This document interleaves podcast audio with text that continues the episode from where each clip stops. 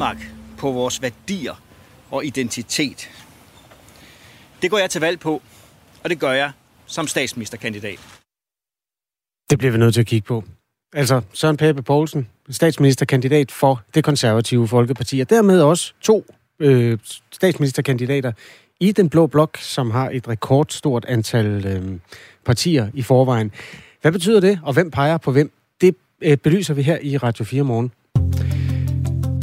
Vi kommer til at øh, tale med en masse af de borgerlige partier. Finde ud af, hvor øh, står de henne på den her øh, statsministerduel, som det jo sådan set er blevet, efter øh, Søren Pape Poulsen meldte ud i går. Det skal også være muligt at straffe kunder, der opfører sig upassende over for butiksansatte. Det mener fagforeningen HK og organisationen Samvirkende Købmænd, som vil have en ny lov på det her område. Det ønske kommer på baggrund af, at butiksansatte oftere bliver udsat for trusler og verbale overfald. Vi skal tale med en af de ansatte, der har oplevet det på sin egen krop og sjæl, og det gør vi om cirka et kvarter her i Radio 4 morgen. Venstre vil nedlægge jobcentrene og starte helt forfra. Sådan lyder det i et beskæftigelsesudspil fra Venstre, som vi også var omkring her i Radio 4 morgen i går. Der kan ikke lappes og småjusteres på det nuværende system, sagde Venstres formand Jakob Ellemann Jensen på et pressemøde, som altså øh, også bebudede, at hvis det står til Venstre, så skal jobcentrene være fortid. Men det er ikke alle, der ser på den her sag med de samme øjne. Formanden i Dansk Socialrådgiverforening, Mads Bilstrup, han mener ikke, at udspillet tager højde for, hvad det er for nogle udfordringer, jobcentrene står med. Og ham øh, får vi til at uddybe klokken kvart i syv. Lige nu er klokken 7 minutter over 6 sådan rent eksperimentelt, kære lytter, øh, har vi simpelthen lavet vinduer øh, stå åbne i vores studie. Normalt gør vi det ikke, fordi hvis der kommer en ambulance eller et eller andet andet, der larmer, så bliver det øh, sådan en irriterende øh, radiofonisk oplevelse. Men der er simpelthen så sindssygt lummert alle steder i øjeblikket. Helt vildt. Og sikkert er nogle øh, tordenskrald, hele landet har fået i løbet af natten, kan få i løbet af dag også. Altså det er, øh, det er et vildt vejr. Det er sensommer, sådan på den øh, lumre måde. Vi øh, laver tre timers aktualitetsradio til dig. Jeg hedder Kasper Arbo. Og jeg hedder Anne Philipsen. Godmorgen. Og så lad os lige tage fat på det her. Vi skal passe på Danmark, på vores værdier og identitet. Det går jeg til valg på, og det gør jeg som statsministerkandidat. Søren Pape Poulsen er ikke bare formand for det konservative Folkeparti, nej, han er nu statsministerkandidat for det konservative Folkeparti. Dermed har Blå Blok nu altså to kandidater. Jakob Ellemann Jensen var jo øh, ret klar i spyttet fra starten, da han som Venstres formand også er statsministerkandidat. Hos de konservative har man altså øh, støbt sin egen kugle til det forestående folketingsvalg, og det vil vi gerne i dybden med sammen med dig, Mette Abelgaard. Godmorgen. Godmorgen. Politisk ordfører hos de konservative. Hvorfor er Søren Pape Poulsen en bedre statsministerkandidat end Jakob Ellemann Jensen? Jamen, jeg kan sagtens forstå, hvorfor I synes, det er en interessant måde at putte det frem på. Men jeg synes jo i virkeligheden, at alle partier, der ser en mulighed for at indtage statsministeriet, har et ansvar for også at melde deres kandidatur. Vi er jo, øh, forstå mig ret, ikke i politik for sjov. Altså, vi er jo for at få så meget indflydelse som overhovedet muligt som parti. Og det er klart, der er en særlig indflydelse forbundet med at have ansvaret i statsministeriet. Vi har i mange år været et så meget mindre parti end Venstre, at det ikke har givet så meget mening for os at række ud efter statsministeriet. Det gjorde vi tilbage i Slytters tid, men det er alligevel et par, et par dage siden. Mm. Så er der jo sket det sidenhen, at Pape han har formået at få øh, øget tilslutning til vores parti meget markant, øh, hvilket jo også siger noget om, om hans øh, evner. Og, og det gør, at vi er i en situation, hvor vi er meget mere ligeværdige med Venstre i dag, og hvor det derfor er helt naturligt, at vi er lige så meget berettet til at gå efter statsministerposten, som, som de er. Jeg skal lige forstå det, du sagde i starten. Alle partier bør række ud efter statsministeriet, øh, hvis de kan. Øh, siger du det? Ja, det synes jeg egentlig ikke, der er noget sådan ret øh, kontroversielt i. Man kan sige, politik handler jo om at få så meget af sin politik som overhovedet øh, igennem. Og man må sige, at det parti, der sidder med statsministeriet, de sidder med en enorm indflydelse i forhold til den dagsorden, der bliver sat i regeringen, mm. og, øh, og den politik, der bliver ført i landet. Så, så alle partier har jo som erklæret mål at få så meget øh, af deres politik som overhovedet, imod, øh, som overhovedet muligt igennem. Og har man det mål, ja, så er det klart, så er statsministeriet et, øh, et sted, som øh, øger ens chancer for det betydeligt. Hvorfor vil Søren Pape være en bedre statsminister end øh, Jakob Ellemann Jensen? Jamen, jeg kan sagtens forstå, hvorfor du som journalist synes, det er fedt at gøre det til sådan et hanekapløb øh, mellem de to. Øh, jeg vil rigtig gerne fortælle, hvad jeg synes, Søren han kan. Og noget af det, jeg synes, øh, Søren han kan, det er, at han kommer med en enorm erfaring. Han har, været, øh, han har haft erhvervserfaring 18 år uden for, øh, for Christiansborg. Han har ledet en af landets største øh, kommuner succesfuldt med et samarbejde med øh, demokrati der. Han øh, har været en del af den tidligere regeringsledelse som øh, justitsminister, og han har stået så meget fast på sine værdier og principper, han endte med PT-beskyttelse. Øh, og så synes jeg, Søren, at det, jeg vil karakterisere som en moderne leder, som ikke leder ved at slå sig på brystet, men som leder ved at sætte en øh, tydelig retning, øh, og så følger man naturligt den. Og det tror jeg, Danmark vil have godt af. Han er også den type leder, som ikke gider at deltage i en konkurrence om at træffe hurtige beslutninger. Det gør han, når der er brug for det. For eksempel, da han var justitsminister, der var bandekrig. Mm. Men han insisterer ofte på at tænke tingene igennem ekstra gang, og med de sidste par års regeringsførelse i mente, synes jeg måske, det vil være en god ting for Danmark. Vi er super interesserede i perspektiverne for den blå blok øh, her i Radio 4. Øh, det tror jeg mange journalister er, og det er derfor, vi prøver at måle de to kandidater over for hinanden. Synes du, det er sådan lidt illegitimt? Er det sådan lidt øh, dårlig journalistik, at man prøver at finde ud af, hvad er forskellene mellem de to? Det, det er lidt det, du siger mellem linjerne, at det er sådan en journalistsport. Men det er vel det, øh, det går ud på, når man skal vinde et valg, er det ikke? Jeg vil aldrig beskylde jer på nogen måde for at lave dårlig journalistik. Jeg kan sagtens se det fornuftige øh, og interessante i det, ikke mindst. Men der, hvor jeg jo nok synes, at interessen mellem de to øh, er størst, det er jo noget på det klart politiske. Det er, hvor ser man den øh, forskel på de to? Og der må man jo sige, at en største forskel er, at Venstre har afgivet det her såkaldte velfærdsløfte, hvor man lover at øge det offentlige forbrug med 25 milliarder i 2030 for at øge øh, og følge det, der hedder det demografiske træk. Og der har vi konservative sagt meget klart, at vi kommer ikke til at deltage i nogen konkurrence, der handler om sådan idé for at bare at bruge flere penge. Øh, det er i virkeligheden at, at, at lidt knæfald for den der socialdemokratiske måde at tænke vores velfærdsstat på, hvor flere penge altid er svaret. Som også Søren sagde, da han annoncerede sit kandidatur i går, så da man så eksempelvis den frygtelige øh, sag med Else Marie fra plejehjemmet, der blev så uværdigt behandlet, ja, der var Socialdemokraternes svar dengang også flere penge, selvom der var nok medarbejdere, der stod sammen øh, rundt om Else dengang, men alligevel behandlede hende så uværdigt. Så man kan sige, det er jo der, hvor jeg nok ser en af de største politiske forskelle, det er, at vi ikke har øh, givet øh, sådan et løfte om at øge det offentlige forbrug med 25 milliarder. Pape, han sagde på pressemødet i går, han lover at bruge penge nok. Og det øh, er for mig en bedre målestok. Vi ved jo godt, at vi kommer til at bruge flere penge på sundhed. Øh, vi ved godt, at vi får flere ældre, som også kommer til at kræve penge. Men vi mener også, at der er steder, hvor vi kan gøre tingene bedre og mere effektivt i den offentlige sektor.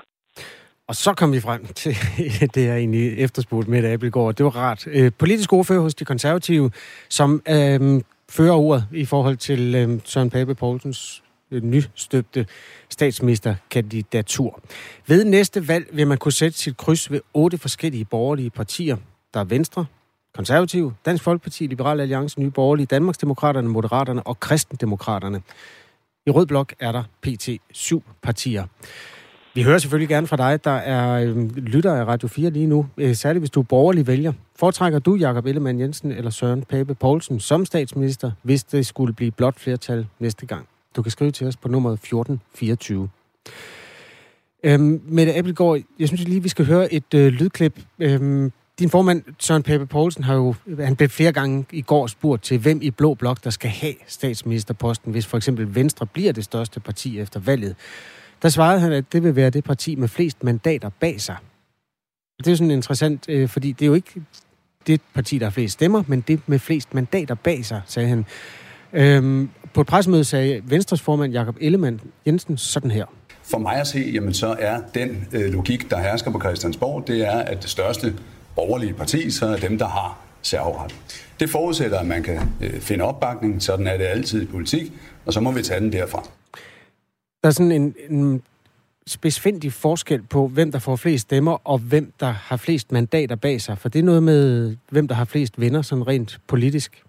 Hvad er det for nogle overvejelser, I har gjort jer om det? Altså, hvorfor er det ikke bare det største blå parti, der skal være statsminister?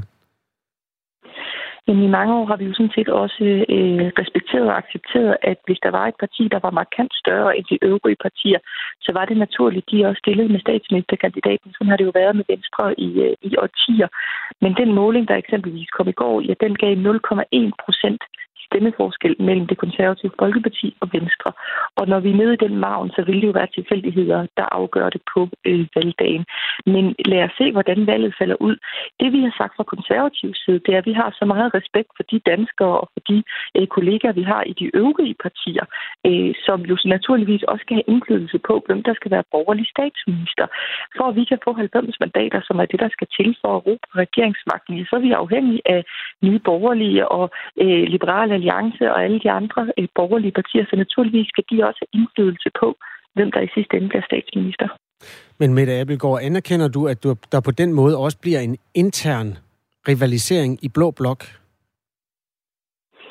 jeg ved ikke, om jeg vil kalde det en intern rivalisering. Jeg tror nærmere, at vi skal se, hvor fællesmængderne er størst, og hvor øh, de forskellige partier vurderer, at de kan få mest politik igennem, og hvilken øh, politiske leder de vil være mest trygge ved som, øh, som statsminister for Danmark. Hvad er forskellen altså, på det og en, og en rivalisering? Altså, at man kæmper om, om magten. Hvad er forskellen på det og så det, du siger der? Jamen, det er jo fuldstændig korrekt, at, man, øh, at vi har en interesse i, at de øvrige blå partier bakker op om os, lige så vel som Mette Frederiksen øh, har det. Jeg tror, der er mange, der glemmer, at da vi gik til valg sidste gang, der var der faktisk tre statsministerkandidater i rød blok. Det var ikke noget, der sådan var meget breaking news over øh, dengang, men det var der faktisk. Øh, Mette Frederiksen vil jo sige, at hun synes, det er meget forvirrende for vælgerne, hvem bliver statsminister.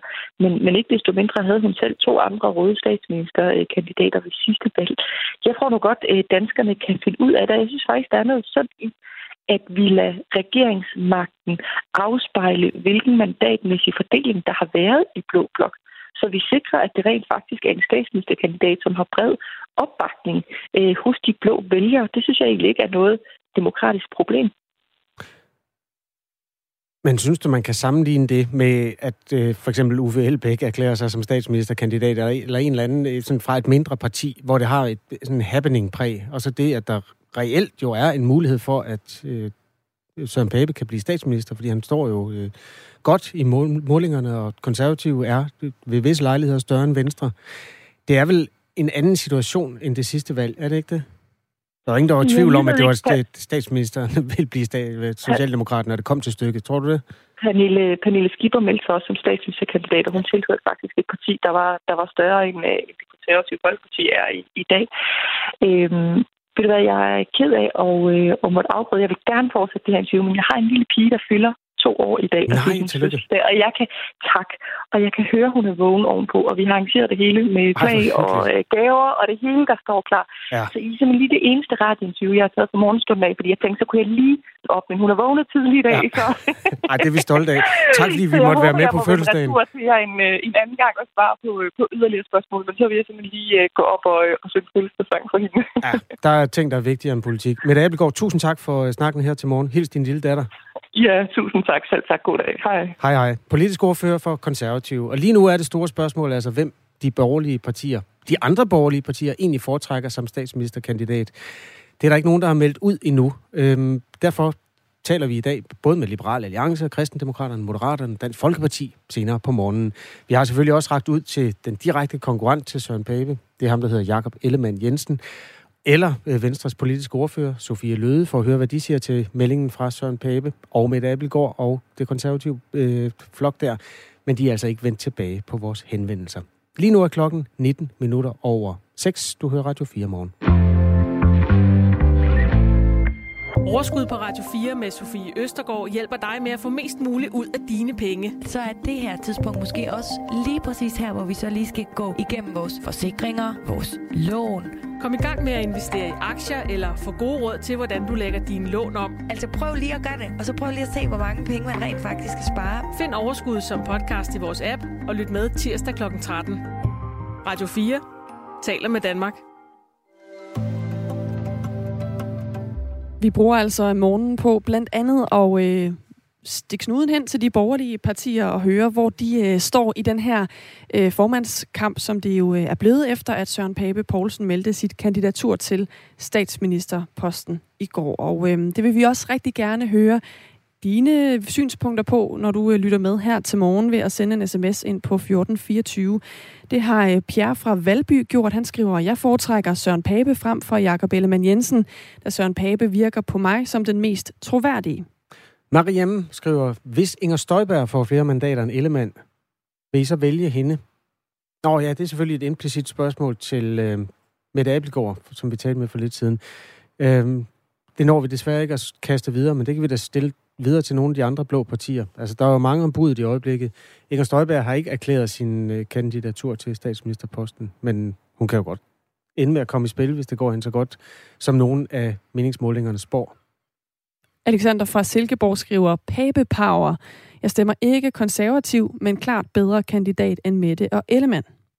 Du kan skrive til os på 1424. Det er Anne Philipsen og Kasper Harbo, der i dag sorterer i nyhedspunkten, som indeholder en hel del øh, blå statsministerkandidatur øh, her til morgen. Men der er også andre ting i gryden, og det skal vi se nærmere på nu.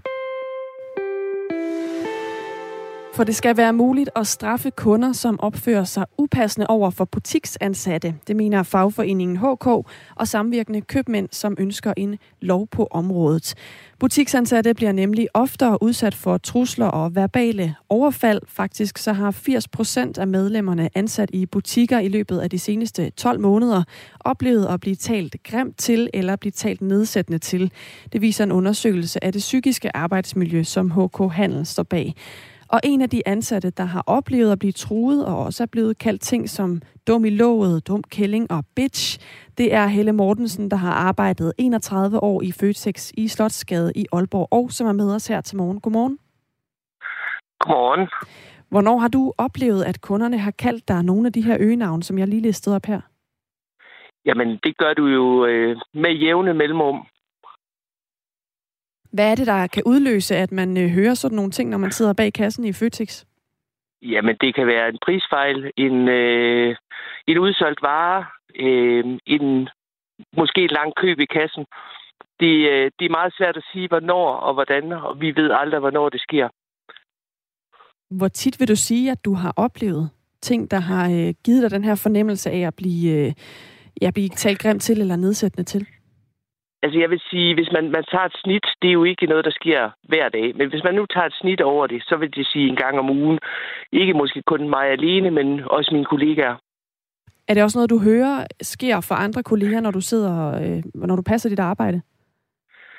Ja, det er det. Altså det... Øh, jeg havde en episode så sent som for 14 dage siden, hvor jeg havde en meget unge kollega, der følger de regler, der er omkring, hvordan vi håndterer Øh, for eksempel, at der kommer en kunde og har taget et skilt med på en pris på en vare, og så dobbelttjekker hun, og det er noget, vi altid gør, at det er den vare, der hører til det skilt, og så øh, gælder kunden bare ud. Og min kollega blev rigtig, rigtig ked af det, og måtte afløses og væk fra kassen. Nu fortalte jeg før om nogle af de ting, du er blevet kaldt i dit arbejde i øh, Føtex i Aalborg. Når du oplever de her ting, hvordan får du det så indeni? Jamen, jeg bliver ked af det. Det vil, jeg, det vil jeg skynde mig at sige, og jeg vil også sige, at det er jo ikke, det er jo ikke generelt for vores kunder. Altså, det er, de er måske en ud af ti, der opfører sig sådan. Øh, og de fleste kunder er jo søde kunder, men når det sker, så bliver man rigtig, rigtig ked af det. Og man, det tager lige lidt tid, inden at man kan komme ovenpå og være glad igen og være sød og smilende over for de næste kunder, der kommer. Hvad gør du, når du oplever at blive talt grimt til i dit arbejde? Øh, vi snakker om det bagefter. Det er ikke altid, vi kan komme væk fra kassen på det tidspunkt, hvor det sker. Men lige så snart, at vi får en chance for det, så snakker vi om det kollegaer imellem. Og øh, i meget grælde tilfælde går vi også til chefen med det, så hun ved, hvad der er foregået. Er der blevet sådan handlet mere, end at man måske i situationen har sagt fra over for de øh, ting, du har oplevet? Øh, jeg har oplevet, at jeg havde en kunde, der havde fået sine byttepenge og sin bong tilbage, og ja, så kunne jeg ikke finde bongen. Og på daværende tidspunkt havde vi ikke mulighed for at printe en ny bong til hende ved kassen, som vi har i dag. Så øh, ja, men hun, hun skabte sig simpelthen, og så, øh, i det hun går fra kassen, så vender hun sig om, og så siger hun, ja, din fucking bitch. Det er der så heldigvis min daværende chef, der hører, og går hen til kunden og siger, prøv at høre, så taler vi ikke til personalet her i, i butikken. Du bliver bedt om at gå nu, og du skal ikke vise dig igen. Jeg taler og det var altså... jeg rigtig, rigtig glad for.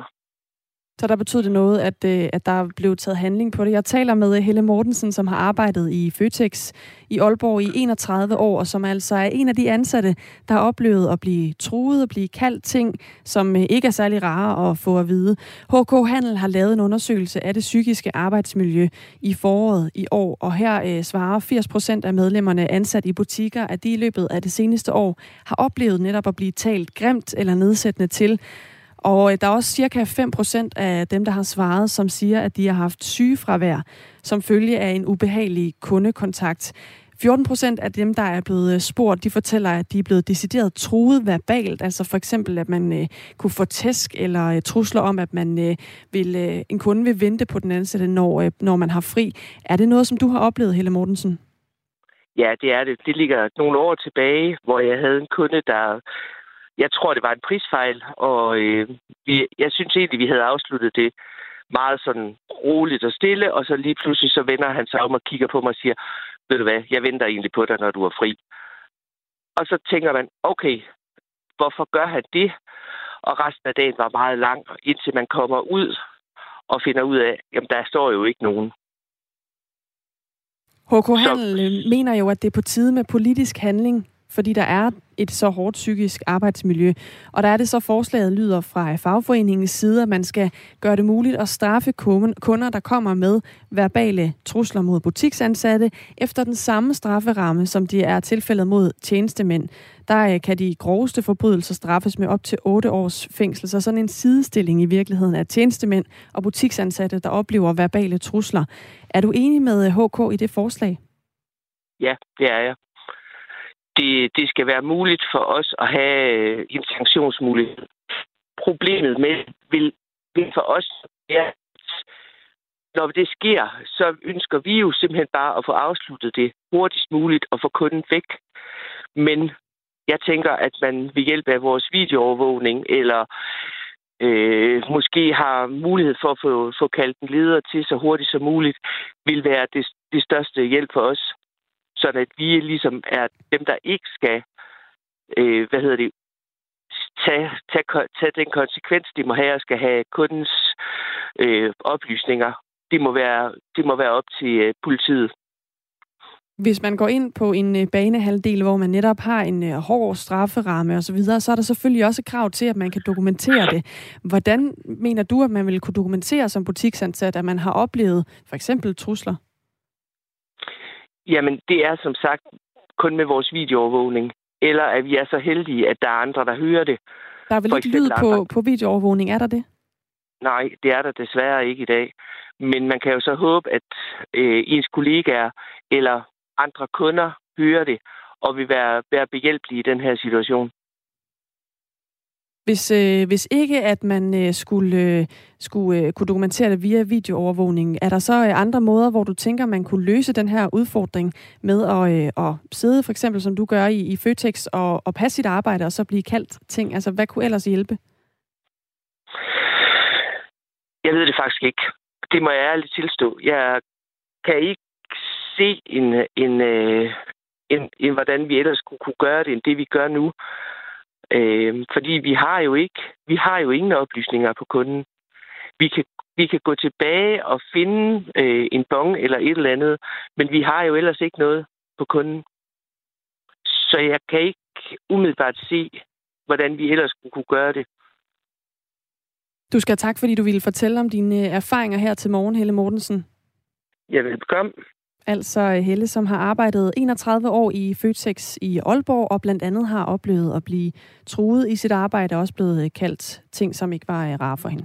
Folkekirken, Føtex, det er snart alle vegne, folk taler utrolig grimt. Alt for mange tror, de er på Facebook, skriver et af de gode mennesker, der hører Radio 4 her til morgen. I en sms, som er en kommentar til det interview, der lige er overstået. Man kan altid skrive til os på nummer 1424. Der er også flere kommentarer på den, det faktum, at øh, der nu er to blå statsministerkandidater. Den tager vi lige efter nyhederne, fordi det er jo altså øh, et faktum nu, at Søren Pape Poulsen, formand for det konservative Folkeparti, også gerne vil være statsminister efter næste valg. Hvem man foretrækker, det er ikke bare interessant blandt vælgerne, men også blandt de blå partier, og det er en af de øh, historier, som vi ser nærmere på i dag. Nu er der nyheder med Signe Ribergaard. Klokken er halv syv.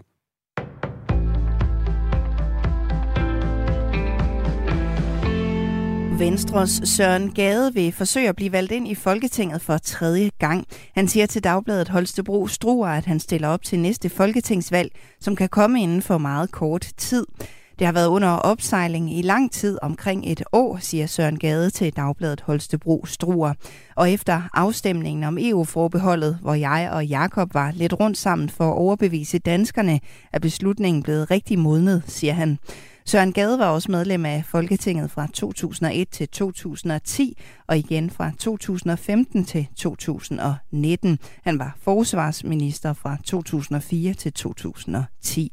I øjeblikket sidder han i Europaparlamentet, hvor han blev valgt ind ved valget for tre år siden. Lokationen for det første ukrainske skib med korn, der har forladt landet siden den russiske invasion, er ukendt i øjeblikket. Det oplyser den ukrainske ambassade i Libanon til nyhedsborget AP. Skibet, der er lastet med 26.000 ton majs, som skal bruges til hønsefoder, skulle til Libanon, men køberen afviste at modtage lasten, fordi det kom meget senere end aftalt. Siden er lasten dog blevet solgt og købt flere gange, og nu har skibets sporingsenhed været slukket de seneste tre dage. Den sidst kendte lokation er ud for kysten af Kypern.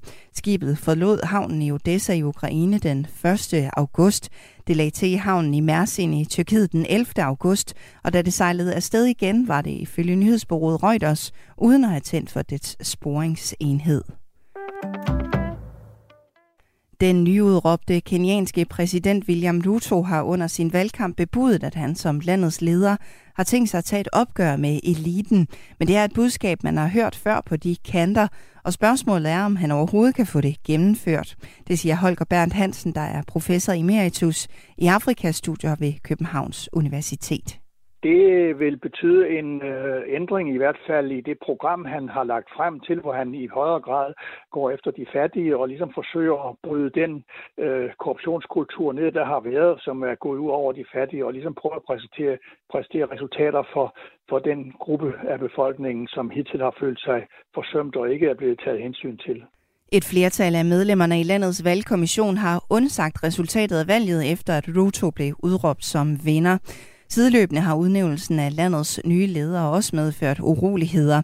Der opstod blandt andet håndgemæng i det lokale, hvor resultatet skulle meddeles. At fire ud af syv kommissionsmedlemmer afviser at acceptere resultatet, kan betyde, at der er yderligere uroligheder på vej, siger Holger Berndt Hansen. Australiens tidligere premierminister Scott Morrison tildelte i al hemmelighed sig selv flere ministerposter under coronapandemien. Det fortæller den nuværende premierminister Anthony Albanese fra Labour lokaltid tirsdag.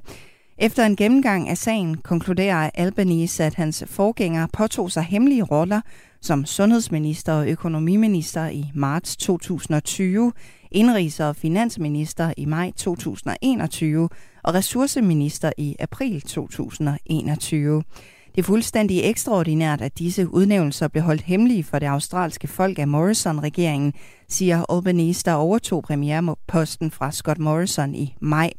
Tidligere tirsdag forsvarede Morrison sin beslutning om at påtage sig ekstra ministerroller under pandemien uden sin regeringsviden. I dag får vi regn eller tordenbyer flere steder og indimellem lidt sol. I løbet af eftermiddagen færre byer, men varmt og fugtigt, og temperatur mellem 23 og 29 grader. Det var nyhederne på Radio 4 med Signe Ribergaard Rasmussen.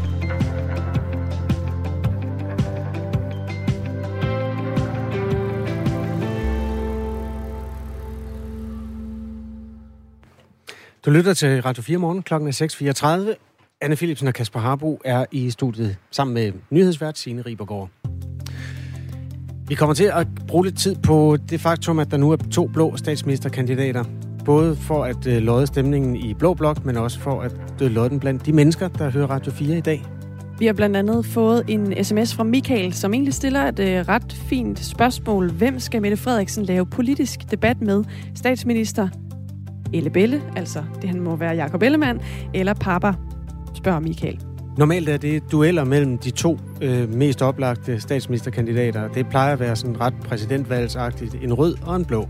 Det har været ja, Poul Nyrup mod Anders Fogh, det har været Helle Thorning mod Anders Fogh, det er og så videre. Lars Løkke mod Mette øh, Frederiksen, og så videre, så videre. Skal de stå tre nu? Ja. det er jo spørgsmålet. relevant spørgsmål, fordi ja. det, det giver jo blå overvægt. Ja. Så er der to mod en. Nå, men det, øh, det må tv-stationerne løse. Ja, det er deres hovedpine. Tavs skriver ind, jeg vil helt klart helst Søren Pape, bare det, at han har erhvervserfaring tæller pænt meget i min bog. Øhm, Pape virker mere stabil. Bare jeg slipper for den nuværende statsminister, så er jeg ligeglad, er analysen fra Allan Jensen. Den slags analyser er så velkomne i øh, vores indbakke her til morgen, hvor øh, nummeret er 1424. Vi skal passe på Danmark, på vores værdier og identitet. Det går jeg til valg på, og det gør jeg som statsministerkandidat. Det interessante er selvfølgelig, hvad man så gør internt i Blå Blok, når man nu skal øh, finde ud af, hvilket lod man vil lægge sin, øh, hvilken, hvilken skål man vil lægge sit øh, lod i der. Pape rakte jo hånden ud til de andre borgerlige partier, da han præsenterede sit statsministerkandidatur på et pressemøde foran Christiansborg. Og en af dem øh, er Marianne Karlsmose, der er landsformand for Kristendemokraterne. Godmorgen. Godmorgen. Hvis Kristendemokraterne kommer over spærregrænsen, grænsen, vil, vil du så også gerne øh, have Støren Pape som øh, statsminister? Det er en mulighed. Det kommer jo helt an på, hvad det er for en politik, der skal føres i en borgerlig regering. Og det vi ønsker er jo en borgerlig regering, der arbejder ind over midten, som prioriterer psykiatri- og handicapområdet, som prioriterer børn og unges trivsel og klima. Og det er jo ikke sådan lige det, som hjertet var mest fyldt af i går. Så der er noget at snakke med Søren Pape om i hvert fald. Lad os lige høre, hvad han egentlig sagde om det med midten. Det kan afvise fuldstændig. Vi skal have en borgerlig statsminister, og vi skal have det på borgerlige stemmer. Han vil ikke have noget som helst med rød blok at gøre. Sagt på en anden måde. Øh, hvor, er, hvor, hvor blå er I egentlig, øh, Jamen, Vi er et borgerligt midterparti, og det er derfor, vi har udgangspunkt i Blå Blok. Men det er klart, at der skal samarbejdes ind over midten. Og det er, kan der også godt blive, det siger han jo også senere. Øh, det er jo ikke, øh, fordi man behøver at have Socialdemokraterne i regering for at gøre det. Men uh, der er noget arbejde med, og det er også derfor, jeg synes, det er vigtigt, at uh, midtersøgende borgerlige vælgere støtter kristendemokraterne, så vi kan holde dem i hjørnet og trække ind imod midten. Det kommer ikke af sig selv. Marianne Karls Mose er altså landsformand for Kristendemokraterne og hjælper os med at perspektivere det faktum, at der nu er to officielle øhm, statsministerkandidater i Blå Blok. Hvad var egentlig din tanke? Jeg går ud fra, at du havde set det komme. Det var der i hvert fald rigtig mange, der havde. Men hvad var egentlig din tanke, da, da det så ligesom gik op for dig, at der var to? Det er jo første gang i mange år, at der er det. Jamen, altså, nu er jeg jo slet ikke til det der med to præsidentkandidater, hvor det er rød og blå blok over for hinanden. Det her, det handler om, at vi skal finde den rigtige måde at finde gode løsninger for danskerne på.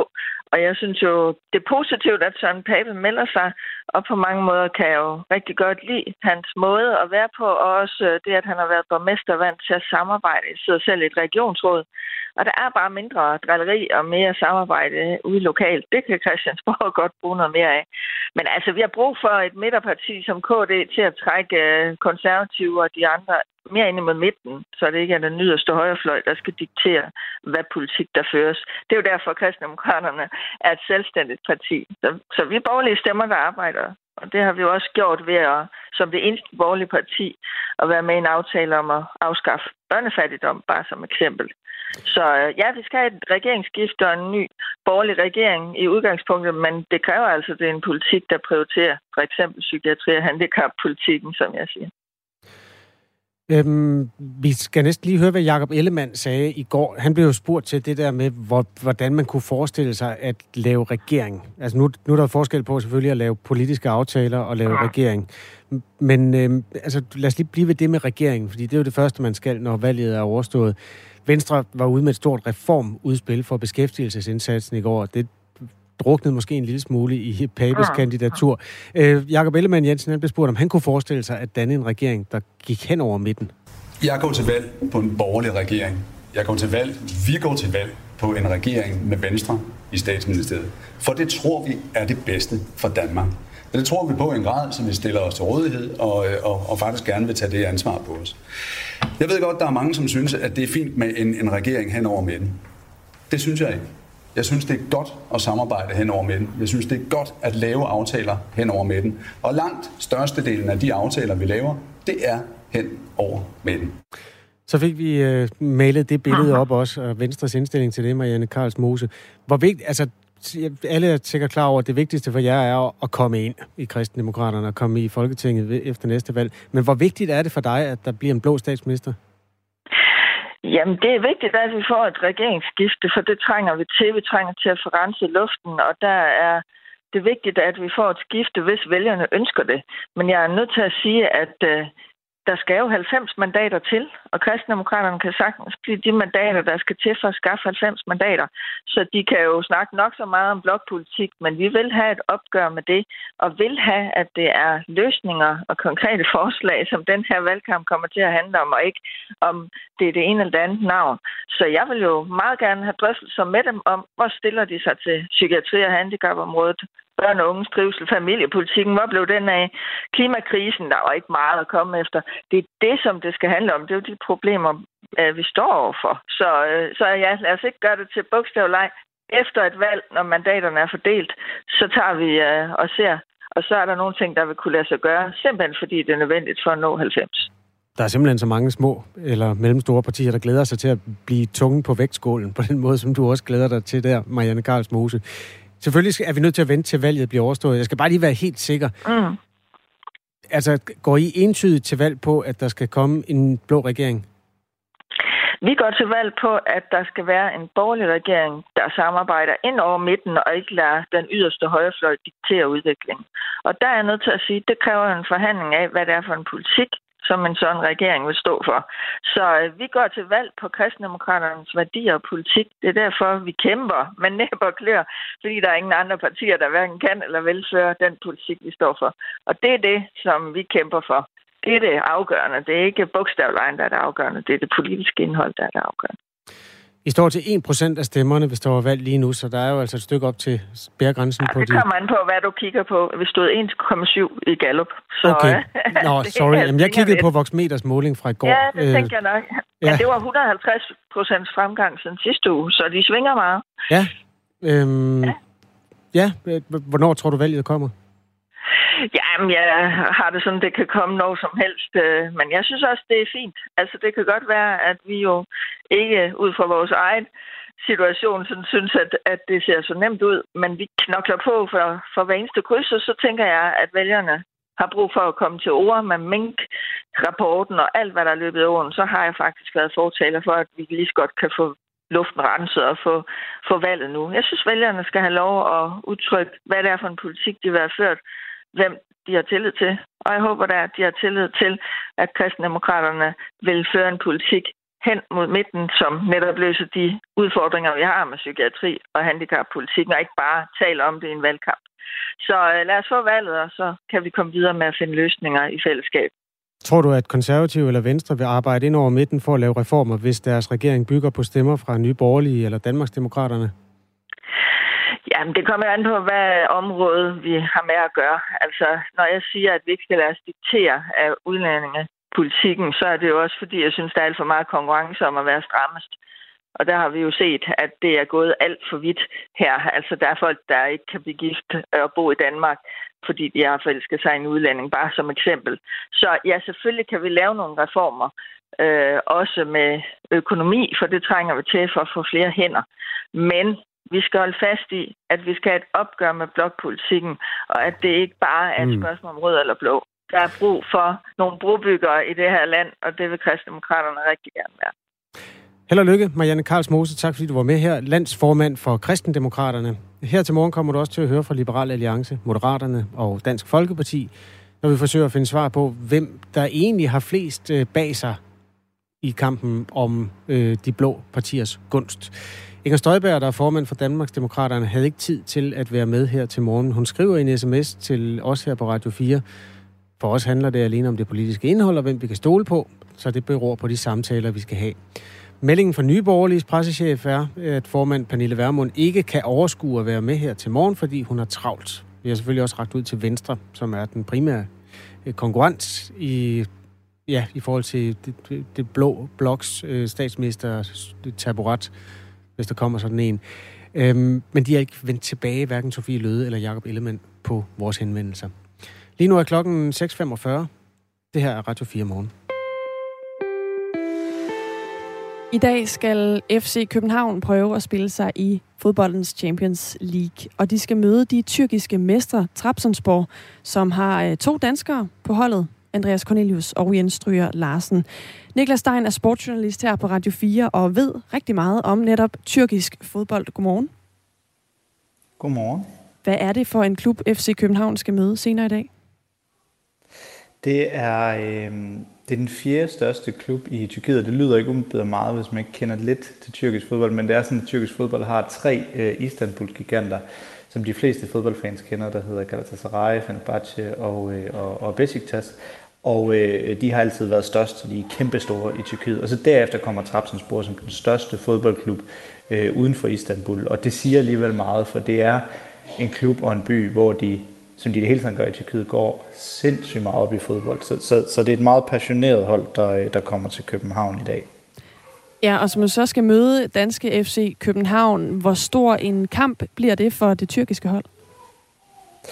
For Trabzonspor bliver det en historisk kamp på mange måder, for det, det er første gang i, i mange år, øh, 38 år, de har vundet øh, mesterskabet. Det vil sige, det er også mange år siden, de sidst har været ude at spille europæisk fodbold. Øh, og det er jo, øh, alt efter hvordan man opgør det, en kamp om rigtig mange penge, øh, eller det, uanset hvordan man opgør det, øh, sat lidt på spidsen, så, øh, så det er en kamp om 200 millioner kroner, øh, de skal spille over to opgør øh, over den næste uge selvfølgelig. Øh, det er så meget, det kan give en klub at komme med i Champions League-gruppespillet. Så, og, og det vil for både FC København og for Trabzonspor være, være, være en kæmpe gevinst. Så det, det, er en, det er en enormt stor fodboldkamp for, øh, for begge hold, øh, der så starter i aften i, i, i København. Og så skal de øh, møde Trabzonspor på udebanen senere. Ja, de spiller i, det, altså i, øh, om, om en uge, onsdag i næste uge, spiller de i Trabzon, den her by i Anatolien i Tyrkiet. Der har et rigtig fint nyt stadion lige ud til, til Sortehavet, hvor der, der bliver rigtig, rigtig meget knald på. Spørgsmålet er jo, om der også bliver det i, i aften. På det seneste, der har der har jo været rigtig meget snak om tilskueruroligheder til fodboldkampe, også af den grovere karakter, øh, hvor der også har været øh, en del øh, politi indenover i forbindelse med altså kampe i den danske Superliga.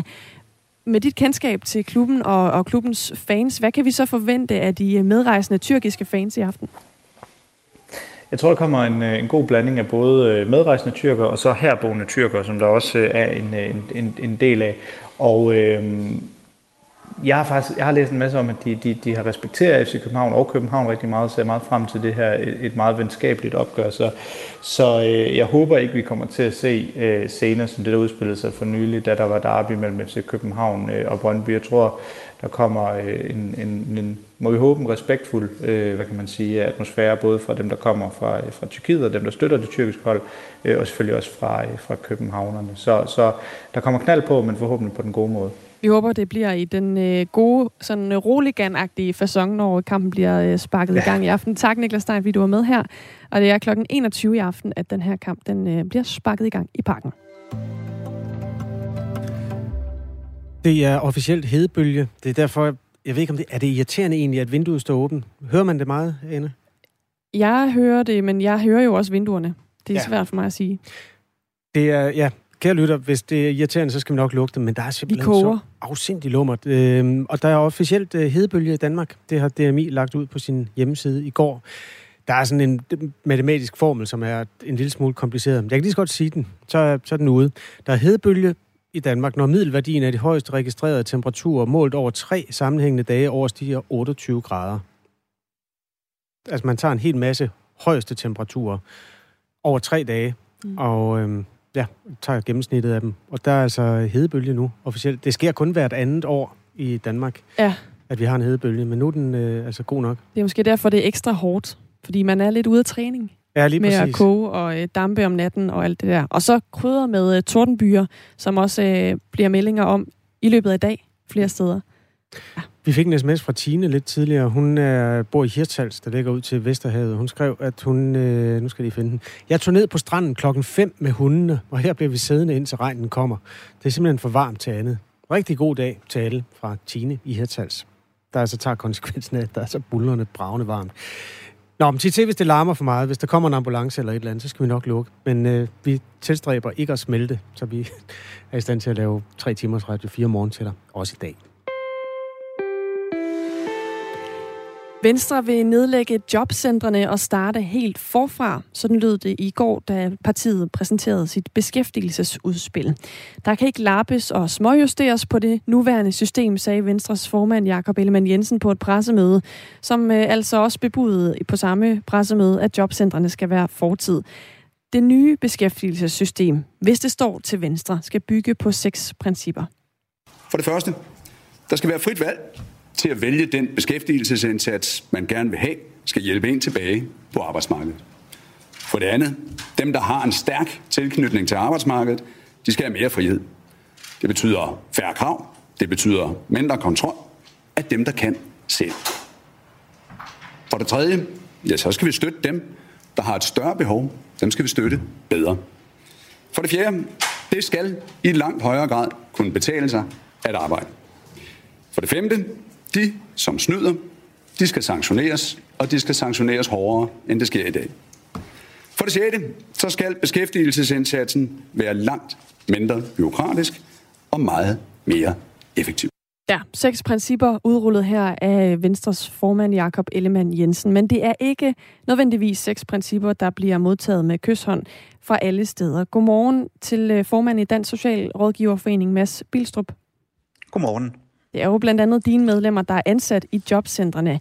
Du siger, at Jakob Ellemann Jensen og Venstre siger de rigtige ord, men alligevel så kan du ikke helt se det nye system for dig. Hvorfor ikke det? Altså, når jeg læser Venstres oplæg og, og hører pressemødet fra i går, så er der jo rigtig mange gode ord og tanker i, i udspillet fra Venstre. Men man skal bare være opmærksom på, at det er jo blandt andet Venstre selv, der har været med til at indføre det kontrolsystem, vi har i jobcentrene i, i, i dag.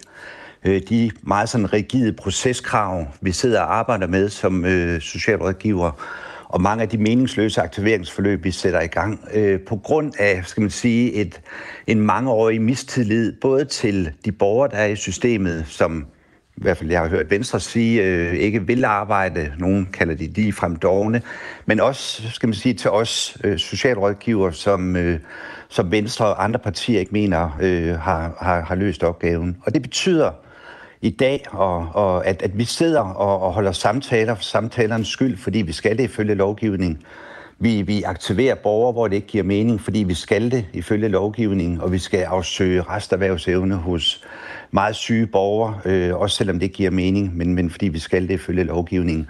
Så man kan sige, sådan samlet set, så, så øh, har vi i dag et system, som, som er meget rigidt, øh, og hvor der fra politisk side øh, er en generel mistillid, både til de borgere, der er i systemet, men også til os, der arbejder i det.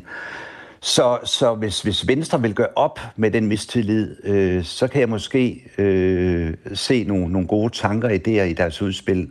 Men øh, jeg vil se det, for jeg tror det. De øh, bebuder jo blandt andet et opgør med byråkrati øh, i systemet, blandt andet ved at stille færre krav og lave mindre kontrol hos dem, der har en stærk tilknytning til arbejdsmarkedet. Er det ikke netop det, du egentlig efterspørger her? Altså at I øh, som øh, jobcenter får nogle andre øh, rammer for, hvornår I skal gribe ind, hvor meget I skal øh, være øh, i forbindelse med dem, der er hos jer? Jo, og, og det har vi også ønsket i, i mange år, at, at det var, skal man sige, fagligheden og den enkelte socialrådgivers viden og indsigt og, og, og uddannelsesmæssig baggrund, der ligesom var afgørende for, hvad der skulle ske med den enkelte borger. Og, og det kan jeg godt høre øh, med Venstres udspil, at det er det, de lægger op til. Men man skal også bare lægge mærke til deres udspil, at øh, de ligger også op til, at vi som socialrådgiver nu skal til at sanktionere mere. Og de sanktionsregler, vi har på det her område, er meget administrativt tunge. De betyder, at vi skal kontrollere borgerne mere for at finde ud af, om de øh, snyder øh, systemet, om de står til rådighed øh, øh, for arbejdsmarkedet. Øh, så når de med det ene ord siger, at øh, nu skal vi afbiokratisere, nu skal vi øh, skal man sige, gøre reglerne mere lempelige, så siger de samtidig efterfølgende, jamen så indfører vi også mere kontrol, fordi at vi som socialrådgiver skal til at blandt andet at, at sanktionere mere. Så det, det er meget dobbelttydigt, hvad, øh, hvad, hvad Venstre her går ud og siger. Men det handler vel også om, at der jo er brug for, at man selvfølgelig øh, får det her område til at fungere, og man får hjulpet folk i job, som, øh, som kan og skal i job, så er det ikke også en, et nødvendigt onde, at der vil være brug for øh, kontrol? Altså man kan vel ikke fjerne det helt? Nej, og, og som socialrådgiver vil vi meget gerne øh, have den kontrolfunktion, men kontrolfunktionen må meget aldrig komme til at overskygge det, det primært handler om, og det er at hjælpe de borgere, der er i kontanthjælpssystemet i dag. Man kan sige, med, med de mange års, øh, eller senere mange års øh, højkonjunktur, så øh, har vi hjulpet rigtig mange borgere ud af kontanthjælpssystemet, fordi der har været et arbejdsmarked, der er efterspurgt.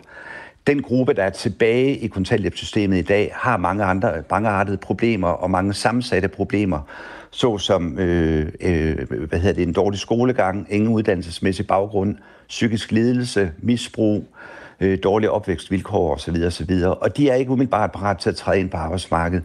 Og det er en helt anden indsats, de skal have, øh, hvor man kan sige, at, at, at vi hjælper dem med udgangspunkt i den situation, de står i, og prøver at hjælpe dem hen mod arbejdsmarkedet. Og hvis de bliver mødt af et system, hvor de øh, skal man sige, bliver mødt med, at de skal kontrolleres, og vi skal, vi skal tjekke dem, øh, om, om de står til rådighed for arbejdsmarkedet, eller om vi skal tjekke dem for, om, om, om de snyder med økonomien, jamen så bliver det rigtig svært at, at, at, at samarbejde med dem. Men det er klart, at vi har også en kontrolfunktion som socialrådgiver, og den påtager vi også gerne. Men det må bare aldrig tage overhånd, som det, som, som det er i dag. Men er det, øh, mener du med, med Venstres udspil her, at det stadig vil, med dine ord, tage overhånd i de her situationer, at det vil skulle kontrollere for meget? Altså, når jeg læser deres udspil, så øh, vil jeg sige det sådan, at øh, de siger det rigtigt. Øh, de vil afbyråkratisere, de vil fjerne nogle af kontrolkravene, øh, de vil tage udgangspunkt i den, i den enkelte borger, men det har bare ikke, skal man sige, været Venstres politik igennem de sidste 10-15 år øh, der har udgangspunktet været, at der har været en generel mistillid til både de borgere, der var i systemet, om at de ikke ville arbejde, så derfor måtte vi tvinge dem i arbejde, øh, men også en generel mistillid til, øh, til os ansatte om, at øh, ja, jeg sågar har hørt en beskæftigelsesminister fra Venstre sige, at vi som socialrådgiver hellere hæve ydelseskuffen ud, end vi hæve jobskuffen ud. Så, så bare det, det ordvalg siger jo meget om, hvad, hvad der er udgangspunktet for, for, for Venstre. Men hvis, Venstre mener det her om rigtigt, jamen så indgår jeg og den Socialrådgiverforening meget gerne i en dialog og samarbejde om at få det øh, virkelig gjort. De ting, du nævner her, er jo øh, i hvert fald noget, der øh, i et eller andet omfang går imod det, der blev præsenteret i går, som jo må øh, være Venstres politik lige nu. Altså er det ikke øh, nødvendigt, at du også som øh, formand i Dansk Socialrådgiverforening lægger tidligere stridigheder på hylden og forholder dig til, hvad er det her nu, der bliver præsenteret politisk? Jo, og derfor øh, siger jeg også, at øh, jeg indgår meget gerne i en dialog med, med, med Venstre omkring, hvordan kan vi få det her virkelig gjort, hvordan kan vi få omsat det her til, til, til øh, skal man sige, praksis øh, ude på jobcentrene i, i, i landets kommuner. Øh, og der stiller jeg mig selvfølgelig til rådighed. Tak fordi du var med her, formand i Dansk Socialrådgiverforening, Mads Bilstrup. Der er også post fra et af de mennesker, der arbejder i systemet. Der står i sms'en her, som en, der arbejder i et jobcenter, så skal hele systemet slettes. Der er alt for mange siloer internt i jobcentret, som giver sygt meget byråkrati og langsommelighed. I min kommune kan vi let fjerne 50 procent af medarbejderne, og borgeren vil ikke mærke det. Jobkonsulenterne er klart dem, der er mest effektive, og jeg er altså ikke jobkonsulent, står der i det her stykke øhm, elektronisk post, vi har fået ind på nummer 1424. En sms fra et menneske, der altså arbejder i et jobcenter. Dig hører vi meget gerne fra. Altså dig, der på den måde kan se det indenfra.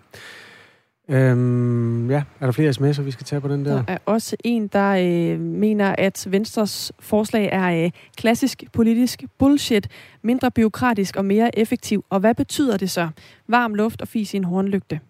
Det er meget få, der går til valg på, at vi skal have mere byråkrati. Ja. Det er ofte mindre, man går efter der. Radio 4 Morgen ser nærmere på øh, ja, det politiske billede. Søren Pape fylder jo en del med sin øh, statsministerkandidatur. Det skal vi også vende os mod efter nyhederne. Vi har også i dag haft et øh, interview med øh, en medarbejder i Føtex, der afskillige gange har fået verbale tæsk af kunder, og som derfor synes, at der skal strammes lovgivningsmæssigt, så vold og trusler bliver straffet hårdere. Det har givet et par sms'er fra mennesker, der hører med. For eksempel den her. Var det på tide, at kunder, der er uforskammet over for personalet, skal stå til regnskab for deres frækhed? I øhm, Storbritannien er der skilte i forretningerne, hvor man gør kunder opmærksom på, at man ikke tolererer nogen form for grim tale til personalet, og at det altid vil få konsekvenser. Man bør også som kunde blande sig, når man står i kø og oplever, at personalet bliver overfuset. En anden skriver, Øh, I udlandet ser man nu, at der er sikkerhedsvagter og konfliktpersonale, der håndterer den slags konflikter, og personalet får mere tryghed. De gør sig synlige og bliver nok også bemærket med, i forhold til øh, tyveri og konflikter. Øhm, ja, det er jo nogle forskellige øh, løsningsforslag ind på sms'en her, noget vi kan gøre selv, når vi går i butikkerne. HK Handel vil også gerne have, at der bliver gjort mere fra politisk side. Den historie kommer vi til at vende tilbage til øh, lidt senere på morgenen. Men først skal vi have et nyhedsoverblik klokken er syv.